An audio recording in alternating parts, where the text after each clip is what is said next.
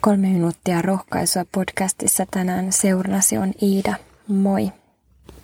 Tänään Jumalan sana rohkaisee meitä heti aamusta kääntymään rukouksessa Jumalan puoleen ja pyytämään Herra, johdata minua. Psalmi 5 on Daavidin aamurukous, johon saadaan nyt rukouksessa yhtyä. Herra, kuule minun sanani, huomaa huokaukseni. Kuuntele avun huutoani, kuninkaani ja Jumalani, sillä sinua minä rukoilen.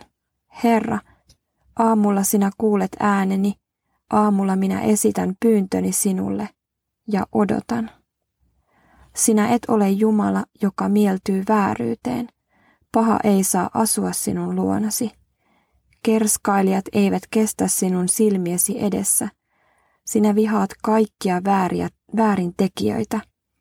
Sinä hävität valheen puhujat, verenvuodattajia ja petollisia Herra inhoaa. Mutta minä saan tulla sinun huoneeseesi suuren armosi tähden. Saan kumartua temppeliisi päin sinun pelossasi.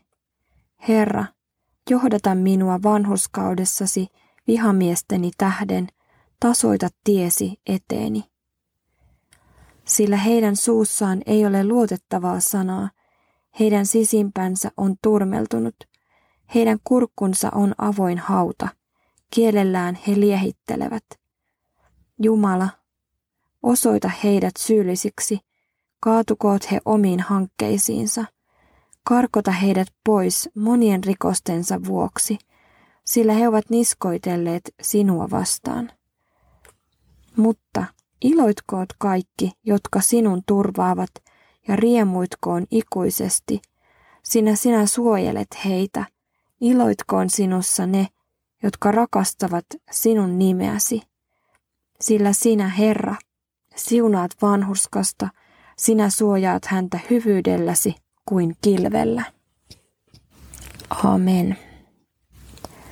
Monille meistä aamuhetket on kullan kalliit.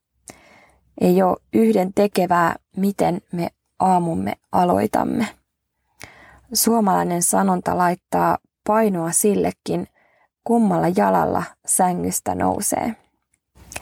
Äreän ihmisen kerrotaan nousseen vuoteestaan väärällä jalalla. Kyse lienee siitä, miten aamun on aloittanut. Murehtien, kasaten tummia pilviä päivän ylle vai toiveikkaana ja kiitollisena uudesta päivästä. Tässä Daavidin aamurukouksessa kuvastuu tilanne, jossa hän usein eli. Päivästä ei välttämättä tulisi helppo. Väärämieliset ihmiset juonittelivat Daavidia vastaan, ja petolliset punoivat valheita ja ylvästelijät nostivat itseään kyynärpäitä käyttäen. Tästä Davidin aamurukouksesta voimme oppia sen, miten hän aloitti ja mihin hän rukouksensa päätti. David aloitti katselemalla Herraa, toteamalla, että sinua Jumalani minä rukoilen. Hän kiitti Herraa siitä, mitä hän on, oikeamielinen ja pyhä. David kiitti myös siitä, että jo varhain aamulla oli saanut tulla Herran kasvojen eteen. Tuossa psalmin keskiosassa David purkaa huolensa ja alkavan päivän muutoinkin, mutta Davidille oli merkittävää sanottaa häntä ahdistavat ihmissuhteet ja haasteet Jumalan edessä. Samoin meilläkin saattaa tänään olla ulkoisia haasteita tai sisäisiä vihollisia, jotka pyrkii painamaan mieltämme alas. Ahdistavien asioiden purkamisen ja sanottamisen ja kertomisen jälkeen David päättää rukouksen iloon ja riemuun siitä, että Herran turvaava on suojassa. Jumala kuulee ja on omiensa kilpenä. Rohkaisevaa on se, että kaikki valtian suojassa emme ole ihmisten armoilla. Hänen armonsa suojaa meitä myös oman sisäisen maailmamme haasteilta. Saamme rohkeina ja turvallisin mielin nousta uuden päivän askareisiin.